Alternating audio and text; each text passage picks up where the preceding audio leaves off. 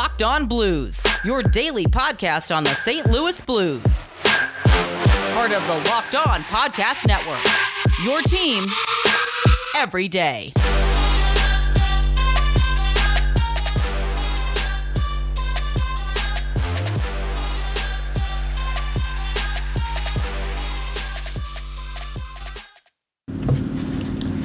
Welcome back to the Locked On Blues podcast, part of the Locked On Live Network and your number one source for daily blues content. I'm Thomas Welch, and today we're going to be talking about not the St. Louis Blues. Not a lot going on there. There was a Q&A um, from Jordan Binnington and a little bit of Rivals news, so we will get into those later in the episode. But the big news right now in the city of St. Louis is the Cardinals. They're making some waves in trade talks and in the offseason because they still don't have a lot of their big names signed. So I think that's a good place to start with today's episode.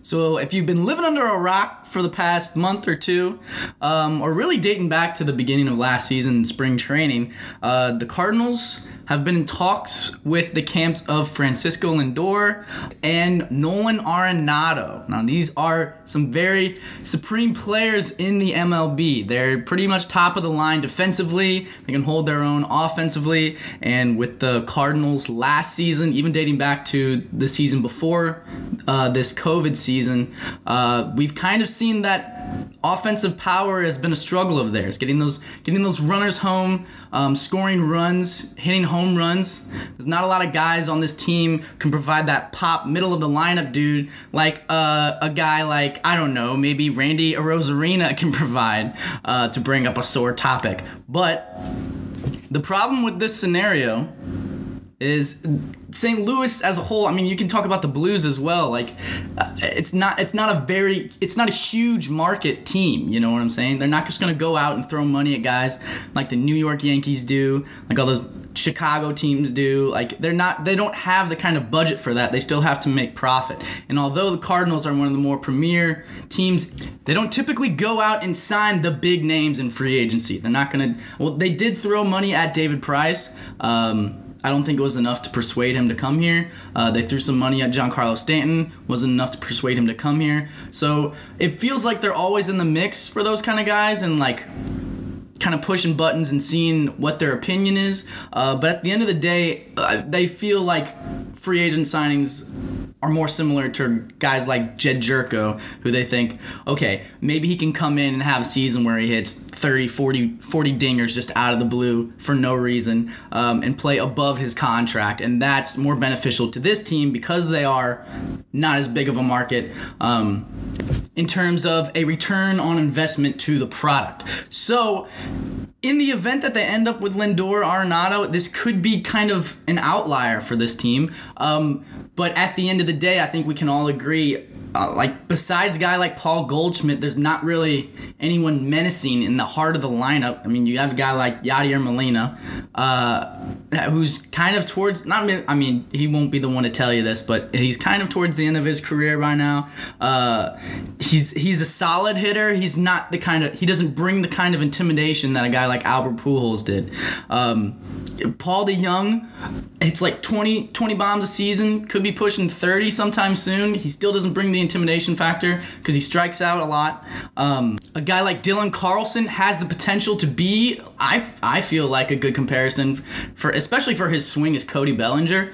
Um, but he's not there yet. We haven't seen him take strides to be there yet. He's excel at lower levels, but he has to excel in MLB level. We have to give him time to do that. So, to stay competitive in that time frame, you got to make some moves. And I think although the Cardinals would like to make moves this season, they're it's it's definitely easy to make the excuse that COVID is a thing and they're all these billion dollar organizations are somehow have no money in their pockets that they can spend on players anymore. Weird how that works. But it is definitely definitely an excuse that they can use because we lost so much money last year on revenue that we can't afford to do that again and can't afford to go even deeper by spending all this money on a contract for a, for a single player, excuse me. Now, all things considered here, the Cardinals currently have Adam Wainwright, who has been a staple of this organization. Um, very, very rich history with the team. His teammates think a lot of him as a mentor and a colleague and a friend. Uh, and Yadier Molina is that dynamic duo, kind of the same situation. That is the fabric of this team. That is that is the that is the duo that this team has kind of been built around for the last 10, 10 or 15 years or so. Um, they are I mean, they are off the books right now. It sounds like Kolten Wong is gone to a different team. Uh, he said he's gonna still remain in talks, but it doesn't. His Instagram post and his girlfriend's post sounds like they're kind of looking to greener pastures um, for the Cardinals and moving on from the organization. So that's money off the books as well. I don't know if they're going to reallocate that towards another player. But you could definitely do far worse than reallocating that to Francisco Lindor or Nolan Arenado. Now, obviously, this current season, this last season, uh, was a little bit weird because the stats are all minimized because the games were minimized to 60 instead of obviously 162. Uh, so if we look back to 2019 for Francisco Lindor's stats, played in 143 games out of 162. Love to see that. Um, home runs, 32 dingers. As a shortstop, now, what would you do with Paul DeJong there? I mean, I, honestly, I would not be surprised to see one of them move to third base. Tommy Edman could move to second base in the event that Kolten Wong doesn't come back, which it doesn't look like he's going to. The only player in 2019 for the St. Louis Cardinals to hit more home runs than Francisco Lindor did that season was Paul Goldschmidt. And he had 34 instead of 32. So they're right neck and neck there.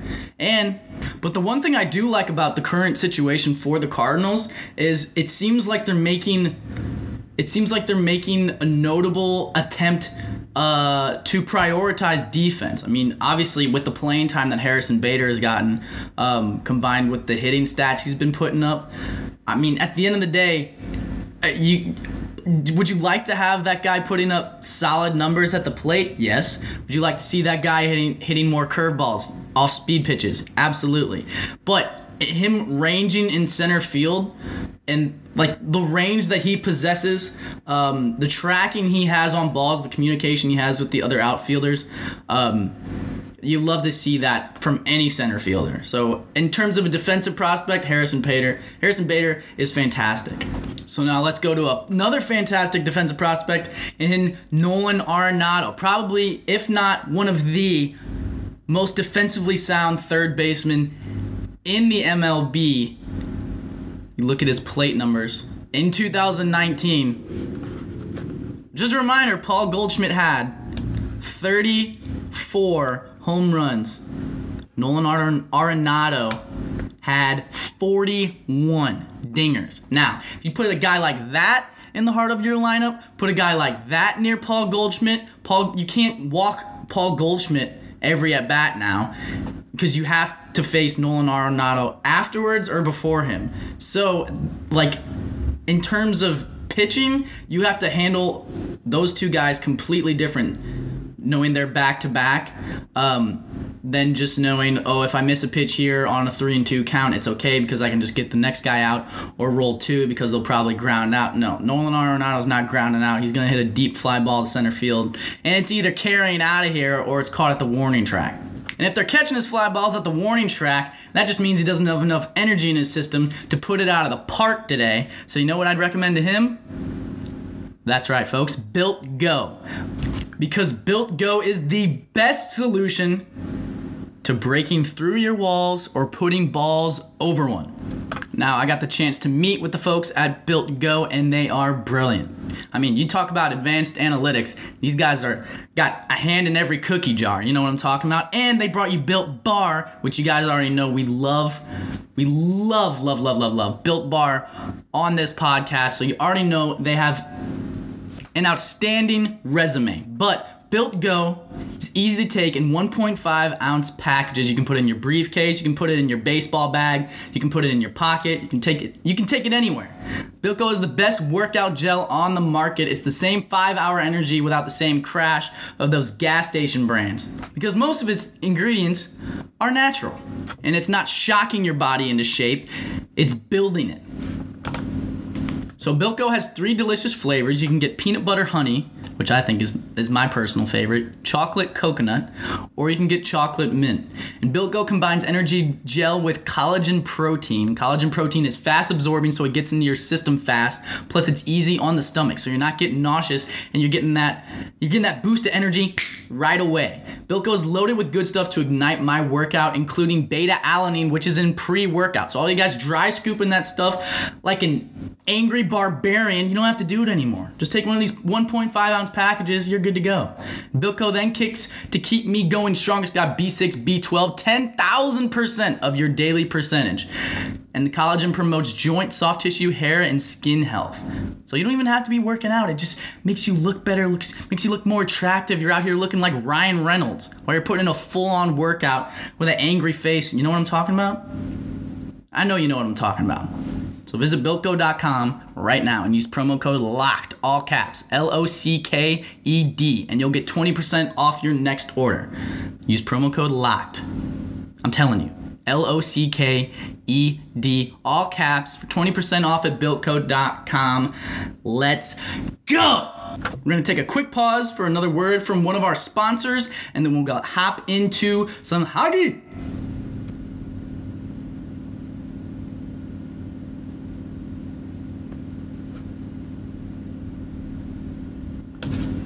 All right, folks. So if you follow the Athletic, uh, you might know where I'm going with this next topic. But Jordan Binnington uh, did a Q&A with fans. So fans of the Athletic and subscribers to the Athletic uh, got to submit some questions to Jordan Binnington about this upcoming season, about last season's, about everything that's been going on with COVID, asking him about workouts and all that stuff. And we found out that the only thing that seems to make uh, Jordan Binnington nervous is standing by uh, the rail of a balcony in a condo. So it sounds like he's not a big fan of heights. Um, but besides that, he does sound like he's a big fan of Jake Allen. And it sounded like uh, from his comments that the trade kind of went down and he tried he tried to give Jake Allen a little bit of space to deal with the media and kind of soak things in and then he reached out to him and he talked about how important uh, Jake Allen had been to the stable and his upbringing in the NHL, and how how easy that transfer was made on him because of Jake Allen. Uh, and we all know the story about Jake Allen practicing like the movements of other goalies and studying and all of that stuff. Um, the end of the day, you can have your opinion about Jake Allen uh, one way or the other. Uh, but at the end of the day, that's the kind of guy you want in your locker room. That's the kind of guy you want fighting for your squad. Uh, even when he's not getting the playing time, he's doing all the little things to help this team succeed. Uh, so that is going to be. It's going to be a hard loss for the team and the locker room as a whole. And specifically on Jordan Binnington, uh, you can kind of tell that I don't know that he, he obviously doesn't want to see the guy go right, um, but I think he does he does have a past with Ville Husso. Uh, they were on Rampage and on teams, and obviously in, in the in the blue system together for a while, um, so they know each other, uh, and we'll see how that chemistry kind of goes from Jake and Jordan to Ville and, and Jordan this season. So that should be interesting to watch. But um, while we're on that topic, should we talk about Ville Husso? Because I feel like a lot of people have been talking about Alex Pietrangelo. Uh, we've been talking about Vince Dunn. Uh, we've been talking about Jake Walman. We've been talking about Jake Neighbors. We've been talking about a lot of things. Um, but we haven't really broken down Ville Husso on this show yet. So let's go, let's hop into that real fast. So Ville was drafted in the fourth round of the 2014 NHL draft. Um, which if you watch last podcast, uh, Jake Walman was drafted in the third round. Um, so kind of that same uh, juxtaposition there. His first season with the San Antonio Rampage uh, in 2017, he played 38 games. Uh, goals against average was 2.42. He went 15 and 14, but his save percentage was a .922. So that's pretty solid, especially for an AHL goaltender. Th- those are those are pretty stout numbers, to say the least. Um, the problem is next season, which I think he dealt with some injuries in this season, either this season or uh, in, in either 2018 or 2019. He had some injuries. I, am not sure which. I think it's 2018, uh, but he only played 27 games in 2018 and he had a save percentage of .871. So it's kind of both ends of the spectrum for him there. Um, and then 2019 last season he had a .909 save percentage, so almost .91. Um, I think Ville Husso can be a fine backup in this league, definitely a fine backup. Um, in terms of a starter, in terms of being like a 1B goaltender, I don't think he's that guy, especially not right now. Um, if he can find that consistency, he could. I mean, we could be looking at a 1A, 1B situation. I mean, he's still, what, 25 years old. He's got plenty of time. Uh, Jordan's not that much older than him. But end of the day, Craig Berube always says it best. You gotta have two goalies to win games, right? And Jordan Binnington can't go out there every night um, and be lights out. Hell, he he wasn't lights out every night he played in the bubble. I mean, we've seen him struggle a little bit, whether it's mentally, whether it's physically, whether it's not being get getting in the zone, not having no fans, what may be it. Um, it's a it's a strange thing to play hockey during the pandemic, and it's obviously it takes a toll on some players and it doesn't it, it benefits other players and it negative negatively affects um, some other players as well. So as a coach i don't envy their job especially during these seasons because you kind of have like I, obviously the public has an opinion on these players right? But things change especially during a pandemic and to you have to be able to find those players that excel during these circumstances and notice when players don't. Um, if Ville Husso is a guy that will excel under circumstances with no fans um, with limited playing time whatever it may be and Jordan Binnington struggles we're gonna need to lean on him and we're gonna have to hope for the best. Now, if you want to talk about goalie of the future, I think Joel Hofer is kind of has more of that archetype because I mean he's already shown he can shine in the spotlight. At World Juniors, he had a .946 save percentage, which is just absolutely absurd. Um, in six games played for the Portland Winterhawks, he had a .915 same per- save percentage. Uh, and I mean, you just look at his consistency across the board. Uh, I think he had three seasons recently where he was around 0.915 save percentage. Uh, so, I mean, that's really what you want in terms of a goalie. I mean, we talk about him being head cases all the time, kind of like they're almost like pitchers, right? Like they have to mentally prepare for games, uh, have their regimens, have their rituals, whatever they got to do um, to go out there and play lights out every night. Um, but if you've got a goalie that has consistency, which I feel like a lot of people had that knock on Jake Allen, which is fair. As soon as he hit January, his his numbers did diminish. Um, but in a backup role, but in a backup role, I don't think that's a problem. But if you've got a goalie in net that's consistently good, especially at a .915 save percentage uh, in the NHL, I mean, that's all you can really ask for, right? Joel Hofer has shown that at a junior level. Uh, he's shown he enjoys being in the spotlight by putting up a .95 save percentage in World Juniors. It feels like this guy has the makings of being a superstar. And uh, whenever he comes up, I'm going to be excited as all hell, and I feel like he'll rise up our prospect rankings extremely fast. But for right now, he's only 20 years old in terms of a prospect timeline or a timeline to the NHL. Uh, that's that's baby years in terms of a goalie, as we've seen with Jordan Binnington. So he's got plenty of time uh, to get even better. But I mean, while we're on the topic of goalies, I think it's unfair to finish this conversation without talking about what Colten Ellis is doing right now. Um, there, he's nine games. He's got nine games played with the Charlottetown Islanders right now. One shutout, uh, save percentage of .908, and a goal against average of 2.33. Uh, he's nine and zero as a goalie.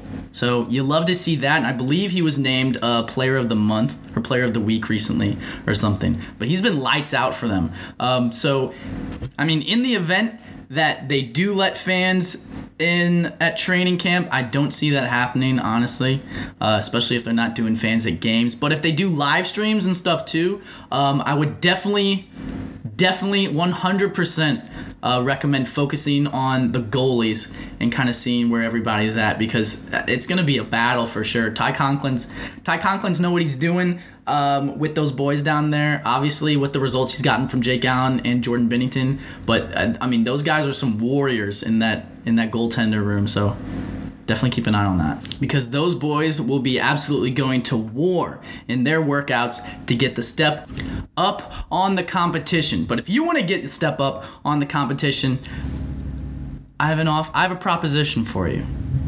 Check out Built Bar. Cuz they are protein bars, but they are the most delicious protein bar. And now they're delicious because they have six new flavors caramel brownie, cookies and cream, cherry barcia, lemon almond cheesecake, carrot cake, and apple almond crisp. And each bar is covered in 100% chocolate, so it's none of that fake stuff. They're soft and easy to chew. They're great for the health conscious guy, and you can lose or maintain weight while indulging in a delicious treat. Bars, each bar is low calorie, low sugar, high protein, and high fiber, so they're great for a keto diet. And each bar has around 180 calories. That's it. With 18 grams of protein. So you're getting so you're right in that zone of lean and tone. You know what I'm saying? Muscle mass and skinny waist. You want that thigh gap. You want that.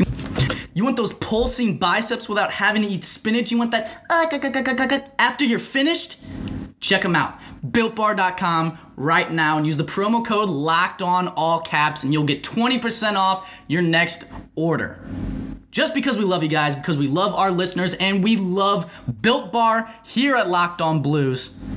20% off. Use the promo code Locked On in all caps on their website, builtbar.com. Try it out. You won't regret it. The best tasting protein bar you'll ever have, Built Bar. All right, we're going to do one more segment before we wrap up today's episode. But we're going to pause for a word from another one of our sponsors right now.